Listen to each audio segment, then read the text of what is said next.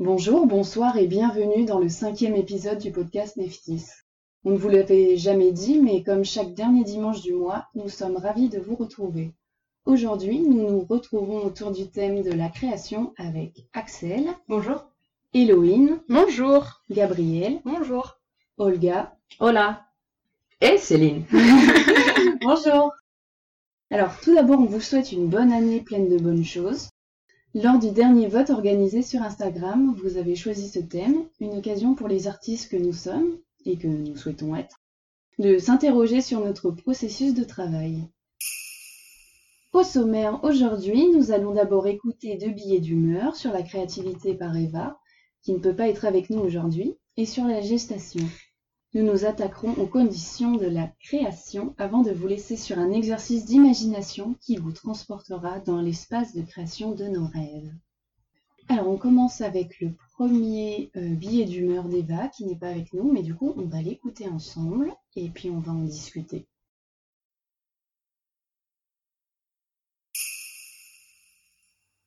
Quand on s'intéresse à la création, un des mots qui vient assez rapidement est celui de créativité.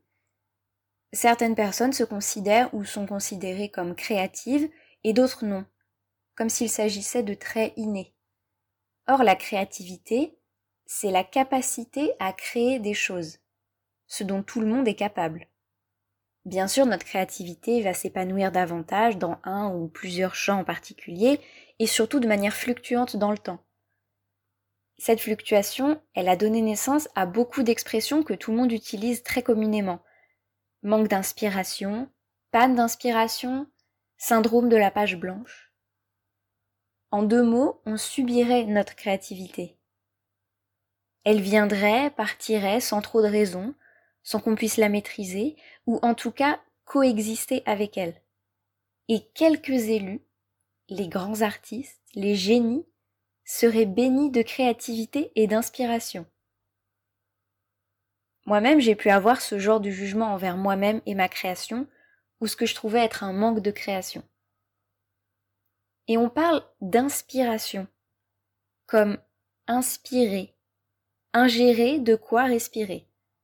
Mais si on est inspiré, que les choses nous inspirent, elles nous aspirent et on disparaît Je préfère me dire qu'on inspire des choses, toutes ces petites particules de vie invisibles qui gravitent tout autour de nous, qui entrent par nos pores et qui germent comme des petites fleurs à l'intérieur de nous, et qui en ressortent sous de nouvelles formes, ou pas d'ailleurs. Parce que la finalité, elle est peut-être pas dans la création, mais dans l'ouverture qui rend possible la création. Le peintre Henri Matisse a dit Il y a des fleurs partout pour qui veut bien les voir. C'est-à-dire être clairvoyant, disponible de tous ses sens et de tous ses ressentis sans filtre. Et surtout ne pas filtrer les réactions créatives que peut provoquer cette inspiration. Que ce soit des sentiments, des mots, des gestes, des photos mal cadrées, des textes mal écrits, des choses soi-disant pas intéressantes. La création, c'est peut-être simplement la décision radicale d'accepter les fluctuations et les non-fluctuations, sans jugement, sans but loin des mythes de rentabilité qu'on a calqués sur l'art. Ce que j'aime bien souvent dans les chroniques d'Eva aussi, c'est euh, ça me fait penser à celle qu'elle avait fait euh, la dernière fois où euh, ouais, je sais plus quand, quand elle parlait du mythe de l'artiste torturé et tout. Et mm. j'aime bien cette tendance qu'elle a à briser un peu des mythes qu'on a par rapport à l'art. C'est cool. On a des attendus qu'on a des artistes. genre, ouais, on devrait euh, pondre des trucs où il y a un côté un peu euh, mm. productiviste et euh, très, très capitaliste en fait dans la vision de l'artiste. Puis ça revient un peu sur le truc du avoir du talent, je trouve. Ça. On le retrouve souvent chez ceux qui font de l'illustration ou du dessin, tu vois, genre tu fais un super beau dessin, c'est en mode ah t'es trop talentueux. Alors que derrière les gens, si tu leur parles vraiment, ils vont dire bah non gros, j'ai travaillé pendant 5 ans pour réussir à faire ça, c'est pas du talent, c'est du travail en fait. Mm, mm. Et même pour la création artistique, c'est pareil. Il y a rien de talent, c'est t'apprends des choses quoi. Ouais. Et t'apprends toujours. Bah c'est comme tous les métiers de toute façon, tu t'improvises pas avocat ou médecin du jour au lendemain. Mm. C'est pas inné. Des gènes du médecin, t'as pas des gènes de l'avocat comme t'as pas des gènes de l'artiste. Par contre, je me demande euh, la facilité. Enfin, c'est pas du talent, c'est un truc que c'est travail. Mais il y a des corps ou des personnes qui peut-être ont plus facilité Mm. pour une chose que. Mm. Et là, je l'appellerais pas talent, peut-être, mais je me pose la question de la facilité. Enfin, la... Facilité, c'est bien, je trouve, comme terme. Et, et en plus, c'est très intéressant parce qu'il avait dit au début qu'en fait, en soi, tout le monde a la possibilité de créer. Oui. Du coup, c'est- ça, Mm. ça se relie avec ça aussi. En plus, la facilité, elle peut être aussi bien matérielle que euh, comme tu as des facilités en cours, tu vois. Mm. Et c'est pareil pour la création. Je pense qu'il y a une question de sensibilité aussi. Parce qu'on va tous prendre les mêmes choses, enfin, dans un spectacle par exemple, ou même devant un événement dans une rue, tout le monde va voir la même chose. On va pas ressentir les choses de la même manière, on va pas en faire, euh, Mm. le- on va pas en produire quelque chose, des fois on va rien en produire, parce qu'on n'en ressentira pas le besoin, et des fois on va, on va en faire quelque chose de totalement personnel et de totalement, et je pense que si, même si on devait mettre euh, 12 artistes face à tel événement, et que, euh, mais il y en aura peut-être déjà 4 sur les 12 qui en feraient quelque chose, et ce serait quatre choses totalement différentes. Ouais. Ouais, mais c'est ça, c'est que l'inspiration, elle est différente pour tout le monde et euh, tout le monde n'y voit pas la même chose, quoi.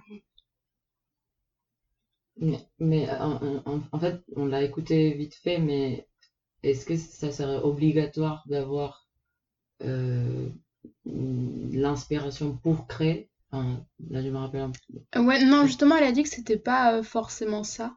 Genre, ça peut être dans le travail aussi. Genre, euh, enfin, il y a des choses qui sont très concrètes et qui permettent de te créer au final. euh. Je pense qu'il y a aussi la question, euh, par exemple, des contrats. Des contrats de disques, des contrats de livres. Là, on n'est pas. Enfin, on peut pas attendre d'avoir l'inspiration qui nous tombe euh, sur le coin de la tête, Mm. en fait. Enfin, on est Ouais, quand t'as un cahier des charges. C'est euh, ça. Oui, mais justement, ce qui est... ce qu'elle mettait un peu en question, et là, si j'ai bien compris, c'est le fait que l'inspiration, c'est est-ce que c'est vraiment un truc qui te tombe dessus ou est-ce que Mm. c'est toi qui vas la Mais puiser? je pense que non. je pense que ça peut tomber dans plein de choses différentes. C'est ça. Genre, un truc tout bête, mais euh, moi, des fois, je rêve. Et quand je m'en souviens, je me dis, ah putain, ça, c'est trop bien, je vais pouvoir en faire un truc. Et là, le rêve, pour moi, il m'est un peu tombé dessus, tu vois. Ouais. Alors que par exemple, euh, ouais, genre juste je vais voir euh, des trucs euh, quotidiennement à la télé sur tous les événements et je me dirais, oh, putain, ça, ça me fait chier, j'ai envie de créer un truc là-dessus. Et là, il y aura un travail, en fait. Donc je pense que ça peut arriver des, des deux. Mm. Mais je pense qu'il y a quand même plus souvent de travail que, poup, t'as ton idée toute faite. Après, bah, je connais quelqu'un qui, qui aurait tendance à penser que tu t'assois à table et l'inspiration te tombe dessus. Enfin, d'attendre que les choses viennent. Et c'est toujours très compliqué, enfin, ça vient pas à tous les coups. Ouais, faut... enfin, je pense qu'il y a aussi quand même, faut venir la chercher. Mm. Genre, c'est con, mais quand t'es un auteur, tu lis beaucoup, quand tu fais du théâtre, tu Mm. vas beaucoup au théâtre. On peut passer à la petite chronique d'Axel. Ça part de rien, ou plutôt du tout qui t'entoure. Quelque chose que tu vois, sens, perçois, que tu entends. Ça prévient pas, ça te tombe sur la gueule comme un coup de foudre, pas prévu, intense. Parfois, c'est insaisissable, et tu le laisses t'échapper sans vraiment essayer de le saisir, un pollen qui vole au loin. Parfois, tu le saisis, tu le soupèses et tu te dis pourquoi pas? Tu commences à t'imaginer le truc, ça bruise dans ta tête, tu te surprends à imaginer des trucs fous, des projets comme dans un rêve. Parfois, le temps voit l'idée se déliter. Quelques semaines, quelques mois, et le truc ne te colle plus à la peau, ne s'accroche plus à tes rêves. Tu réalises un moment que ça fait longtemps que tu n'y as pas pensé. Puis tu essaies de reconstruire tout ça dans ta tête, mais ça ne marche plus, ça n'a plus le même goût, c'est devenu fade. Alors tu le laisses de côté. Ça n'est pas grave, d'autres viendront, en temps et en heure. Mais parfois, ça ne te lâche plus, tu y penses à chaque instant. Ce que tu vois, sens, perçois, entends, vient nourrir cette nouvelle passion, lui donner de nouveaux attributs, partir dans le sens prévu ou non, mais ça te fait vibrer. Alors tu commences à en parler autour de toi. Et à un moment, les choses s'alignent. Tu as les moyens de donner naissance à quelque chose de concret, à donner vie à tes idées, à tes rêves. Alors tu t'accroches encore plus et tu bosses, tu bosses et le truc devient une passion qui te dévore ton temps, ton énergie. Tu n'es plus seul, mais l'ampleur que ça prend manque parfois de te détruire. Tu as envie de tout envoyer balader, tu n'en es pas capable, mais ça revient, ça revient toujours, ça trottine dans ta tête. La création devient gestation. Au rêve s'accrochent des barbarismes que tu as peur de voir le dénaturer, mais tu les gères. Production, dossier, entretien, financement, l'ancrage dans le réel passe par le besoin de coller à ce que l'on attend de toi. La lassitude peut venir, mais création, production, socialisation, le barbarisme est passé et ça passe, ça passe, ça passe dans les filets administratifs, l'engouement se fait et tu n'es plus seul à rêver. Au début, ça fait bizarre de partager tout ça. L'isolation s'étiole et d'autres s'en emparent. Tu aimerais bien garder ce truc pour toi toute seule, mais tu ne le peux pas, tu ne peux plus. Alors tu laisses faire, mais tu gardes tes envies. Tu essaies de les partager et parfois ça marche et parfois non. Mais tu es engagé dans le processus, la roue est lancée, et rien ne semble pouvoir l'arrêter sauf ton stop impérieux, mais il ne viendra pas. Tu es lié corps et âme à ce truc, alors tu iras jusqu'au bout. C'est trop tard pour faire marche arrière, alors go, go, go. Et puis, sans que tu aies vraiment saisi, on y est. Le temps a passé, et te voilà à un centimètre de la fin du chemin. Tu voudrais tout arrêter. Est-ce que tu as vraiment bien fait? Est-ce que c'est réellement une bonne idée? Et puis après tout, ça ne pourrait pas plaire. Être mauvais, on pourrait torpiller tes rêves et te prouver que tu n'en es pas capable, que ça n'en valait pas la peine. Et puis, et puis, et puis, mais tu y es. C'est là et maintenant. Vient l'instant de la naissance de ton truc face au public. Tu as donné le jour à ta forme d'art. Tu as mis au monde un moment particulier. Il ne t'appartient plus vraiment, même s'il est de toi. Il fera sa vie, longue ou non, glorieuse ou non. Seul l'avenir te le dira.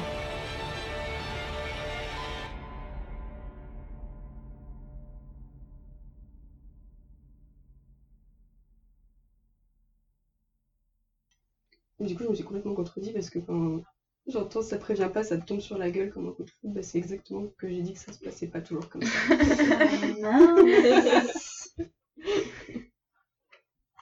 Bah, mais parce que ça peut vraiment être différent. Ça peut être un coup de foudre. hein. Puis t'inquiète que l'administratif, il te tombe vraiment sur la gueule comme ça. hein. Franchement, euh, c'est tellement la partie la plus rédhibitoire à toute création. euh. Moi qui me disais que je ferais jamais de la paperasse, j'étais en mode Pff, je vais être artiste. Tranquille. Quelle grosse blague, il y a encore plus de paperasse quand t'es artiste, j'ai l'impression. Mais en tout cas, enfin, moi j'aime bien l'idée de voir euh, ça comme vraiment la gestation. C'est vraiment le bébé Mm. que tu craches. Ouais. Et puis ça y est, il est dans la vie, et puis il fait ce qu'il veut, enfin ce qu'il peut. Ouais. Genre euh, l'idée qu'au bout d'un moment, euh, même si c'est toi qui l'as créé, il t'appartient plus. Mm. Mhm. Ça fait Genre, peur. ouais. Ça fait peur, mais en même temps, t'as pas le choix, et c'est pour ça Ouais, que t'es là, tu vois. ça. Ouais, puis quand tu mets en scène un spectacle en plus, c'est vraiment ça fois mille, je trouve, Mm. parce que genre t'as plus t'as zéro prise sur ce qui va se dérouler et chaque représentation c'est une remise en danger du truc. Bah déjà, tu lâches prise quand tu présentes aux acteurs du projet, puis tu lâches à nouveau prise quand tu présentes aux administrateurs, aux programmateurs, etc. Et tu lâches une dernière fois prise quand tu lâches au public et à la presse, et là, enfin, ils en Mm. font ce qu'ils veulent. Enfin, on en fait ce qu'on veut au niveau de l'interprétation, on en fait ce qu'on veut au niveau de la programmation, puis après, on, y- on en fait ce qu'on veut au niveau de l'interprétation littérale Ouais. cette fois-ci. Enfin, de qu'est-ce qu'on en ressort? Mhm. C'est un, c'est un peu bête, mais en espagnol, j'écris pas mal et, euh, et plein de gens m'ont un peu euh, conseillé de publier quelques trucs, enfin des profs, des gens qui j'ai donné à lire, etc. Mais pas trop de monde. Et en fait, je, je publie pas. Justement, je pense que je suis en train de découvrir qu'en fait, c'est pas vouloir euh, que ça ne m'appartient plus. Mm. Alors que on me dit, mais publie ça, publie ça. Mais, mais, mais c'est ce que tu viens de dire, de juste lâcher. Et ça ne t'appartient plus. C'est, pour moi, c'est hyper émotionnel. Genre, Mm. tous mes cahiers et tout. Puis même, enfin, c'est que quand tu fais une création, enfin, moi je trouve que c'est un truc, tu t'y attaches vraiment. Enfin, genre, euh, là, pour les PFE qu'on doit faire, des fois, genre, même la cabane, je vais y penser tous les jours, plusieurs fois par jour. Des fois, je vais y penser avant de m'endormir, tu vois. Des fois, genre, j'ai l'impression d'être amoureuse, en fait, mais non, c'est mon, euh, c'est mon PFE, tu vois. Ouais. Mais euh, ouais, des fois, ça prend vraiment toute la vie, toutes les pensées. Genre, quand je suis à la caisse et que je passe les articles, des fois, je pense à des petites performances que je pourrais faire dans mon spectacle, tu vois. Genre vraiment en vrai, genre. Et le, le rythme que t'as pris aussi pour le texte, il est incroyable parce que Mm. je trouve que ça fait vraiment le chemin de pensée qui revient, qui est tout le temps là et bam, Mm. bam, bam. À chaque nouveau truc, il y a un truc qui se rajoute après. C'est ça, il n'y a Mm. pas de pause en fait. T'as as, l'impression que tu vas pouvoir souffler parce que t'as passé une étape. Mais non Non, Ouais. Que, tu sais, une, une fois que le projet il est là, il est fini, il est fait et tout, genre. euh, Genre, c'est un peu une petite page de ta vie, un petit bout de toi qui s'en va et tout, et genre, ouais. Genre t'as un- trop un peu un deuil à faire aussi. Ou alors t'as déjà d'autres projets qui sont en cours et du coup t'as même pas le temps de, de t'attarder. c'est vrai qu'il y a un deuil de fin de création, c'est trop un, triste. un ancien toi. Un Mm. ancien toi qui n'a pas fait cette chose et tu te retrouves face à un nouveau toi qui a fait cette chose et du coup cet ancien toi il meurt en quelque sorte. Enfin, Puis tu donnes tellement dans une création Ouais. que c'est vraiment un bout de toi que tu lâches après, je trouve. Puis cette phrase à la fin, genre une fois que c'est fini, que t'as plus de représentation, surtout encore à notre niveau où on fait deux représentations, trois et c'est terminé. Genre, euh, et maintenant Ouais. Et ça, ça, ça aussi, c'est encore qu'il faut repartir du début et repasser par toute l'énergie que ça m'a pris. Mais là, je rentre un peu, euh, désolé, mais je rentre un peu en, con- en contradiction avec tout ce qu'on vient de dire euh, par, il rap- faut, il faut. Il par faut, rapport ouais. à le truc de Eva, parce que, en fait, c'est, peut-être on en a déjà parlé, mais c'est rentrer aussi dans la production, rentrer dans, dans la chaîne de, de, dans l'usine, quoi. Enfin, Mm. Faire de l'art, l'usine aussi, parce que, ok, t'as, comme tu as dit, tu as fini le spectacle, tu l'as déjà présenté. Et bah, maintenant, il faut, se, il faut bon, passer encore toutes les étapes pour une nouvelle chose, Mm. parce qu'il faut présenter. Et Mm. du coup, en- enfin, la contradiction que ça me pose, c'est que des fois, des fois, bon, je sais pas si c'est une contradiction, mais j'aimerais que ça soit aussi euh, à mon rythme. Oui. Et, et pas Mhm. parce que je dois vivre de ça ou, Mm. Ouais. après, ça, c'est toujours la question de euh, faire de l'art pour amour à l'art ou faire, faire de l'art pour vivre de ça. Mm. Mais euh, oui, je sais pas, enfin, pour pouvoir par avoir l'inspiration et tout ça et, et laisser que, que ça tombe ou, ou que ça sort, c'est m'adapter à l'administration et à la production et à l'argent et tout ça, c'est ça me bloque euh, bah, la cré... ce qu'aurait été une meilleure création pour moi, je pense. Mm. Ça, ça le bloque, ça le, ça le mutile, quoi. Mais au final, le côté matériel, entre guillemets, revient quand même souvent euh, Mm. Pour ce genre de choses-là. Mm. Ça aussi, c'est qu'on est forcé à produire en soi. C'est un peu un cercle vicieux parce que Ouais. si tu veux vraiment faire quelque chose et ne pas avoir à gérer la paperasse, donc avoir quelqu'un qui s'occupe de ton administration et pendant que toi tu te concentres sur ton art, et ben il faut qu'au préalable, t'es l'argent. t'es- t'es dans la chaîne de production, donc Mm. que tu te sois, à moins d'être déjà avec des moyens financiers, et tant Mm. mieux.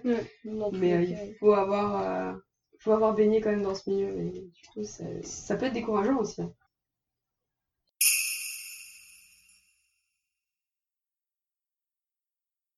Quelques notes sur la création des arts vivants à Porto Rico. Je viens de Porto Rico, une petite île aux Caraïbes considérée nord-américaine, car on est un territoire qui appartient à, mais ne fait pas partie des États-Unis. Un État non incorporé, selon la Constitution. C'est un territoire dont le gouvernement interne élimine progressivement ou ne fournit pas du tout des espaces adéquats et accessibles, des réseaux culturels durables, on va y arriver, ou de fonds pour la culture et les arts, en particulier pour les arts vivants. Autrement dit, le soutien des institutions publiques à la création artistique fait défaut, et gros défaut d'ailleurs. À propos de la conversation qu'on a eue autour du fait que la création n'est pas un acte d'inspiration, muse et magie faisable facilement, en autonomie et avec du génie n'importe où ou sur quelles conditions, j'aimerais rebondir sur le fait que pour les arts vivants, c'est encore plus galère que pour les autres types d'art, sans, mépriser la, galère qu'ils ont. Ceci est vrai pour plein des endroits au monde, mais je reste sur l'exemple de Porto Rico. Comme Gabi a bien commenté dans notre dernière réunion euh, sur la création, si un peintre ou une sculpteuse ont les matos et l'espace, même si c'est un petit atelier chez soi, dans la plupart des cas, on va pouvoir se débrouiller. On, on pense, non? Mais bien, bien s'il y a besoin des autres choses comme euh, le temps, l'énergie, la morale, etc. Avec la danse, le théâtre et la performance, c'est totalement différent car on a besoin euh, de l'espace et des corps et d'avoir juste les moyens euh, hors la maison. Les artistes et les projets culturels à Porto Rico se trouvent en majorité dans un contexte de précarité et d'au- d'autogestion. La majorité des artistes sont interdisciplinaires, actifs dans le champ artistique et aussi à l'extérieur, car elles sont très souvent conduites et conduits à gagner leur vie avec des emplois alimentaires, comme serveurs, comme serveuses, euh, guides touristiques, etc. Il n'y a pas euh, l'é- l'équivalent à l'intermittence de spectacle. Euh, donc même pour les artistes mieux formés ou plus expérimentés, rien le fait qu'avoir un garde-robe, un lieu de création, un atelier de répétition, un lieu de présentation, des ressources pour nourrir le processus de création, euh, les frais de transport, euh, le matériel audiovisuel, des supports de communication, etc. Rien que ça, bah, c'est déjà presque introuvable, au moins que ce soit des compagnies qui sont beaucoup, beaucoup d'argent. Du coup, euh, genre trois dans l'île. Soit il y a des petites op- opportunités que les États-Unis, euh, c'est-à-dire le gouvernement fédéral, va donner, mais nous on est assujettis, on est su- sujet euh, aux conditions qu'il propose et la plupart du temps il faut bouger hors, hors l'île. Les artistes qui quittent l'île, en fait, à Porto Rico on appelle ça depuis les années euh, 90 à peu près la fuite du talent. C'est-à-dire que la plupart du temps ça va être de l'argent privé ou de l'argent des institutions états-uniennes et, et franchement bah je pense que c'est à notre gouvernement interne de fournir ça pour nous en fait, parce que ça n'a aucun sens. Je suis cofondatrice d'un collectif interdisciplinaire qu'on a fondé en 2017, il s'appelle Colectivo Entresejo. Et euh, en fait, nous, soit on euh, récupérait des donations, soit euh, bah, on, on gérait avec la poubelle, avec des matos euh, récupérés par terre, etc. Et en fait, on faisait beaucoup de répétitions euh, dans l'air libre, euh, dans la rue, etc. Et de temps en temps, il y avait des collectifs qui s'avaient déjà débrouillés d'une façon ou d'une autre pour avoir un petit espace. Et du coup, ils, nous cédaient un peu la place euh, pour euh, répéter dans, dans leurs petits euh, ateliers ou, ou des maisons culturelles, des petites maisons culturelles, mais que la plupart du temps, elles sont autofinancées. Bah là, j'ai eu aussi l'expérience dans le collectif d'avoir de la de, de, voir la solidarité aussi entre les artistes, de dire bon, on est des collectifs ou même si on est des artistes indépendants, Bon, on a la solidarité parce que nous, on a un sol en bois pour pas te casser la, genou quand tu danses. Et bah, du coup, on, on essaie de caler des, des, horaires euh, qui peuvent bénéficier la, la communauté artistique, quoi. À un moment donné, j'avais parlé du fait que, bah, déjà, l'université publique de, Lille, la plus connue et la plus importante, la plus renommée, etc., il n'y avait pas de formation de danse, il y avait juste une petite formation de théâtre et on voulait déjà fermer euh, les cours de danse, etc. Et dans toute la fac, pour absolument tout le campus, il y avait deux, deux petites salles, soit en bois ou soit avec le tapis de danse, et quelques miroirs qu'on a installés sur le mur. Mais à part ça, c'était improbable qu'en en, tant qu'étudiant à l'université, comme par exemple à la, Maison des Arts, là où on est maintenant dans le master, à Montaigne, c'est c'est galère administrative pour euh, un peu voir nos plannings entre nous pour la création mais déjà il y a déjà pas mal des, des salles disponibles et qui ont euh, équipement euh, lumière son etc donc j'apprécie ça beaucoup dans ma formation actuelle. Et dernière chose pour les mécénats et les donations privées euh, bah depuis des décennies des années ils sont toujours en train de nourrir les mêmes institutions. Du coup euh, c'est totalement inaccessible à la plupart de la population. C'est des problèmes qu'on peut retrouver en France mais à vraiment moindre mesure quoi t'es pas obligé de fuir le pays pour faire de l'art, mais. Euh... Globalement, les mêmes difficultés, sauf que c'est quand même moins difficile à, mm. à gérer euh, en France. Après, il y a des similarités que je vois que c'est très complexe, par exemple le, boulot alimentaire. Enfin, ça, je sais que pour les artistes en France, c'est hyper dur déjà de pouvoir avoir le statut.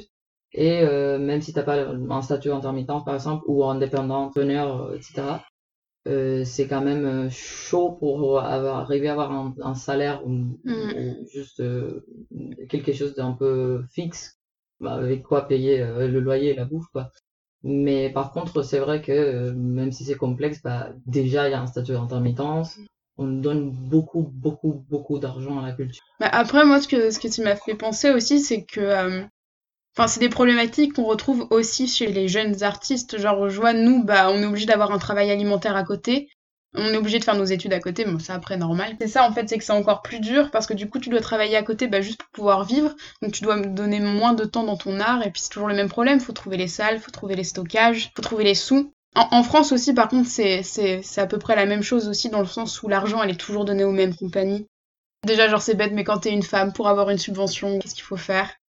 Pour beaucoup, c'est la condition matérielle qui fait que tu crées pas en fait. Du coup, vous avez l'impression qu'on donne toujours à la même compagnie euh, Pas forcément toujours aux mêmes, mais genre celles qui sont très connues et qui ont déjà pas mal hmm. de moyens et tout, euh, bah genre tu vas plus te préoccuper de les mettre en valeur plutôt que d'essayer de chercher euh, à mettre en valeur d'autres compagnies, notamment des jeunes compagnies. Toutes les grosses subventions qui permettent de vraiment vivre, tu peux faire des grosses productions, etc., ce sera toujours donné aux mêmes. Grande scène de théâtre aussi, mm. c'est toujours les mêmes. Ouais, voilà, c'est qu'il y a certains milieux qui est inaccessible. Oui. Et euh, encore plus quand t'es une femme en France, donc. J'ai les chiffres sous les yeux. Axel, elle va remonter les chiffres. Genre en 2019, il y avait euh, en tout zéro femme directrice dans un établissement public du spectacle vivant, alors qu'il y en avait 8% en 2018, ce qui est déjà rien du tout. Mm. Euh, toujours en, 2019, 27% dirigent un centre dramatique national ou régional, 30% une scène nationale et 17% des établissements nationaux, territoriaux, associatifs de l'enseignement supérieur, bref, des écoles euh, de théâtre. Et bon, sans parler des écarts de salaire, etc. Donc, euh, ouais, au niveau de la représentation des femmes, on peut parler également de, de des aides à la création artistique. En 2019, sur 618, euh, aide à la création artistique euh, par le ministère de la Culture, il y en a 36% qui ont été accordés à des femmes. Hmm, pour 26% du budget. Ce qui veut dire que non seulement les femmes sont sous-représentées à à peine plus d'un tiers, mais en plus elles ont des budgets moindres. Comme de par hasard. Ils me viennent d'un documentaire qui est euh, absolument génial de Marie Coquille Chambel, aussi appelée Plein Champ, Les femmes et le théâtre, qui m'a beaucoup aidé pour mes moments. Et que... Il y a eu un épisode de Créatour aussi sur euh, les femmes dans l'art, et elle mm. donne des chiffres aussi qui sont hyper intéressants. C'est mm. hyper alarmant. Quand même, euh, on, est quand même moins à plaindre que des personnes pouvant se trouver à Puerto Rico et qui sont sous le joug états-unien. ouais. Et quoi, c'était territoire incorporé, c'est ça que t'as dit? Non Genre alors, on les dirige, genre ils ont... Ouais, on les dirige, mais on vous donne pas de les avantages Ouais. à, à être américain, quoi. hum, en fait, en fait, ils- comment dire, ils vont apporter certains trucs et le même gouvernement interne ne va pas apporter le problème, c'est que ce qui me dérange à moi personnellement, c'est que la contrainte est de quitter l'île. Enfin, la plupart du temps, tu es obligé à donner tout. Même maintenant, ils sont en train de faire, euh, il y a quelques artistes qui sont dans des grosses, grosses uni- facs, euh, universités, euh, même privées, publiques aux États-Unis, en train de faire de, de- en train de faire artist talk et des conférences euh, de tout leur processus de travail euh, et, et même, enfin, de, de montrer leurs pièces, etc. Et, et en fait, à aucun moment, ils se sont posé la question de dire, euh, bah, en fait, on va vous donner l'argent, mais vous pouvez quand même faire diffuser Mhm. votre pièce ou votre création euh, dans votre territoire. Ouais, ils voient Du coup, la condition, c'est que tu nous ramènes l'argent, tu nous ramènes ton- ton- ta création. C'est nous, c'est notre nom de notre université. C'est... faut que ça leur profite, quoi. Après, il faut dire aussi qu'ils sont pas non plus les seuls méchants parce que le gouvernement interne de l'île, il, il vole des millions et des millions et des millions et des millions. Mais vraiment, hein, genre à Porto Rico, on vole, bah, c'est un sport. Et, euh, et c'est, franchement, c'est, c'est horrible parce que non seulement on le, ne, ne se le donne pas à la culture, mais en plus, on, on se le quitte aussi à l'éducation. Et du coup, dans les, les éducations, soit en école, soit à la fac, etc., les formations en art, soit art visuel, euh, plastique, soit art vivant, ils sont en train de mourir. Enfin, Mm. les humanités à Porto Rico, elles servent, elles servent plus à rien. Mhm. À plus rien. Enfin, c'est, c'est incroyable. Mais euh, genre ça c'est pareil en plus, c'est qu'on retrouve à moindre mesure, mais en France, chaque année il y a des coupes budgétaires aussi. Pour les thèses, fais une thèse en humanité, tu seras jamais financé. Ouais. Fais une thèse en théâtre, tu seras jamais financé. Mm. C'est vraiment Genre, le bas euh, du panier. Enfin, déjà, à l'échelle nationale, il y a des coupes de budget partout. Il y en a encore plus dans le secteur de l'enseignement. Et il y en a encore plus dans le secteur de la culture. Et du coup, quand tu es étudiant dans la culture, Mm. genre ça... Tu te prends des deux côtés, genre interse- intersectionnalité, tout ce que tu Mais de veux. toute façon, parce que c'est un étudiant qui rapportera pas à l'État, Oui. dans Mm. 99% des cas. Mais Ouais. déjà, rien qu'au lycée, euh, il y avait déjà des lycées qui fermaient leurs options théâtre ou... Euh, Ouais. Même en fait, quand tu payes pas, quand t'es dans un programme d'égalité des chances, quand t'es dans un truc un minimum investi, je pense euh, par exemple à une filière en chant lyrique, à une filière en théâtre, mhm. t'es... même si t'as... ton école elle est tout frais payée, et bah t'auras pas le temps de bosser. Parce qu'on te demande ton âme et on te demande 7 heures par jour, on te demande, enfin, on te demande une disponibilité qui est hors du commun en fait. Et du coup, c'est pas le, le genre d'école où tu vas pouvoir avoir un taf à côté. C'est-à-dire ce que si font, euh, t'as pas les sous de, de tes parents ou de proches ou d'aide financière, tu ne peux pas. Donc il y a malgré tout une sélection euh, par, Mm, par le ouais. Ouais, Mais après, ce qui est bien, mais pas suffisant, c'est euh, à l'STBA, ils les engagent comme euh, autant les égalités Oui. des chances que la vraie école, ils les engagent euh, comme ouvreurs. Mm. Comme ça, au moins, ils peuvent taffer dans le théâtre. Mais après, euh, genre, euh, leurs salaires, ils sont pas. Enfin, c'est pas assez pour vivre, quoi. Mm. Genre. euh, Ben, c'est pour ça qu'on voit, je suis désolée, mais encore une fois, dans les écoles, c'est encore des... Enfin, C'est toujours les mêmes profils. hein. tout le monde, quoi. ouais. Bah, je vois- Après, il y en a quand même aussi, genre, il y avait une meuf, mais je crois qu'elle était à égalité des chances. Ouais, voilà. qui elle cumulait deux autres tafs euh, à côté aussi, en plus d'être heureuse et de faire l'école. Mais pareil, est-ce que euh, on parle vraiment d'une égalité des chances si la meuf elle a pas le temps de bosser ses textes à côté parce qu'elle doit travailler?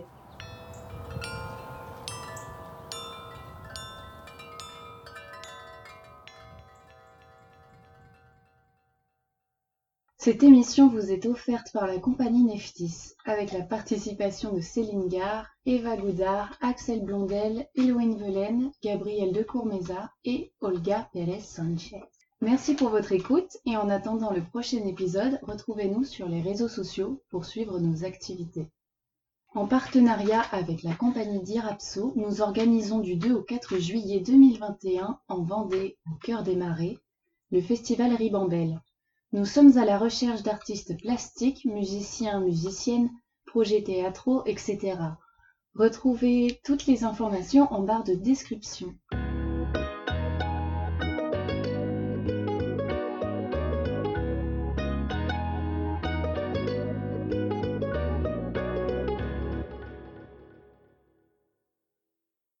Quand vous passez le pas de la porte, c'est comme si vous atterrissiez dans un nouveau monde.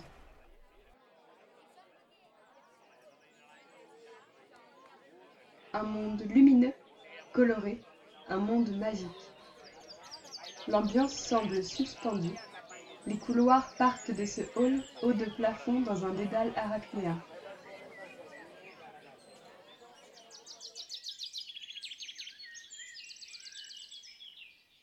Les sons des salles attenantes arrivent à vos oreilles, atténués par les murs couverts de lierre. Vous voilà au cœur de Neftis. Dans ce hall, on attend, mais l'attente n'y est pas de celle qui crée l'impatience. Il y a tant de choses à voir et à ressentir dans les rayons de lumière dispensés par les nombreuses fenêtres. Mais nous n'attendrons pas aujourd'hui. Bienvenue dans le cocon de Neftis et bonne visite.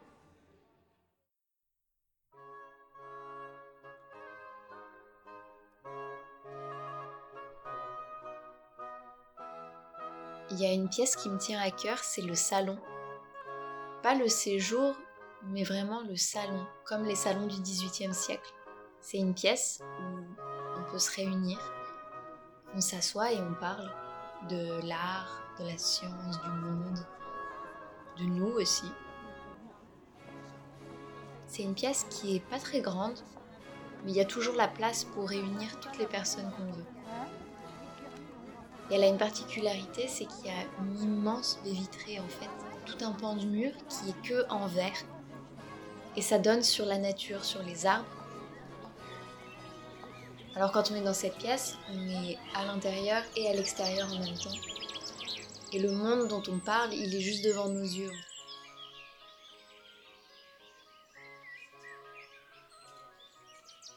Et sur tous les autres murs, il y a un papier peint qui est un petit peu magique, qui est plein de motifs abstraits. Mais si on s'approche, on peut reconnaître des choses et ça nous stimule énormément et ça nous emmène dans plein de, conversations.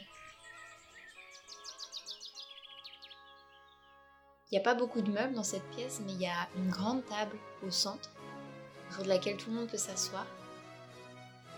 Et un autre endroit au sol avec euh, des tapis, des coussins.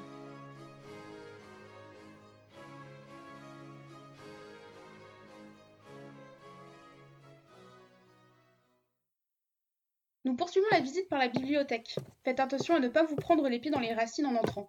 La salle est infestée de lianes en hiver. Sur votre gauche, l'atrium. Les étagères de livres s'étendent sur cinq étages, mais vous serez ravi de pouvoir emprunter l'escalier en colimaçon, fait de bulles de savon, pour rejoindre le rayon de votre choix. Sur votre droite, la serre aux livres. Tous nos ouvrages poussent dans les arbres. Si vous voulez trouver les dernières parutions, c'est là-bas que vous devez vous rendre. Nos bibliothécaires sont aussi jardiniers et jardinières. Tout le monde est polyvalent à Neftis. Besoin d'un espace de travail approprié pour étudier? Au deuxième étage de la bibliothèque, vous pouvez vous lever dans des nénuphars tout en profitant du calme du lac intérieur. Un petit creux? Tout est bien pensé à Neftis. La petite porte se trouvant au milieu du lac conduit directement aux cuisines du théâtre.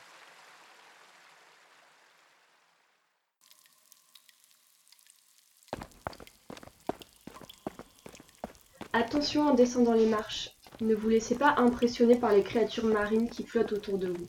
Vous êtes protégé de l'eau du lac par une surface vitrée très résistante qui se poursuit sur tout le plafond de la cuisine et donne une lumière bleutée et ondulée à la pièce.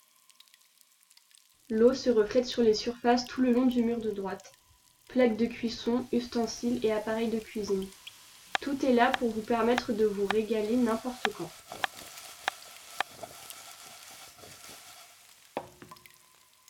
Derrière vous, près de la porte, un distributeur de boissons puise son eau directement dans l'eau du lac, qui est ensuite filtrée et préparée pour vous proposer thé, café, limonade, sirop, cocktail et bien plus encore.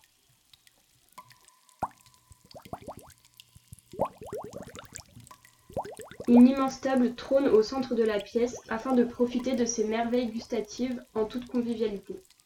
À toute heure du jour et de la nuit, des pâtisseries confectionnées par les membres de la compagnie Neftis n'attendent que vous. Vous préférez boire cette limonade au citron vert et au gingembre au soleil? Aucun souci, suivez-nous jusqu'au jardin pour profiter de l'air frais.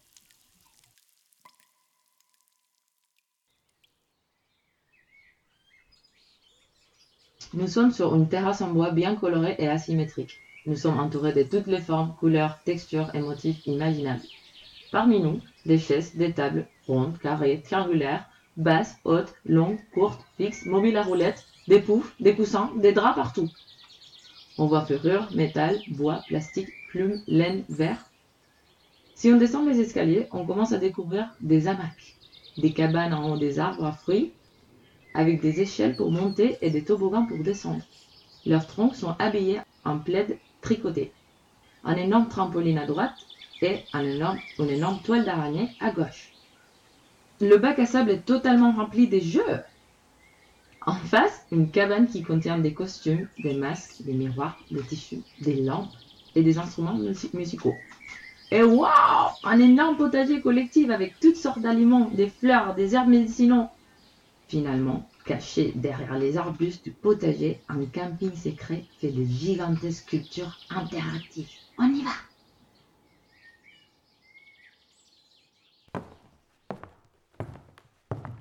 Après un couloir qui dessert les commodités, les vestiaires et la salle de costumes et d'accessoires en tout genre amassés le long de notre passage sur Terre, une grande pièce aux dimensions quasi surréalistes se déploie dans toute sa hauteur, du parquet qui grince, le long des murs bruts jusqu'au plafond à la lumière des projecteurs qui grésillent. Une fois la lourde porte fermée, la boîte noire se dessine. Près de l'immense tapis de danse, la régie surélevée et tout son attirail, son masterisé, studio d'enregistrement et vidéoprojecteur entre autres, n'a rien à envier à une salle de spectacle.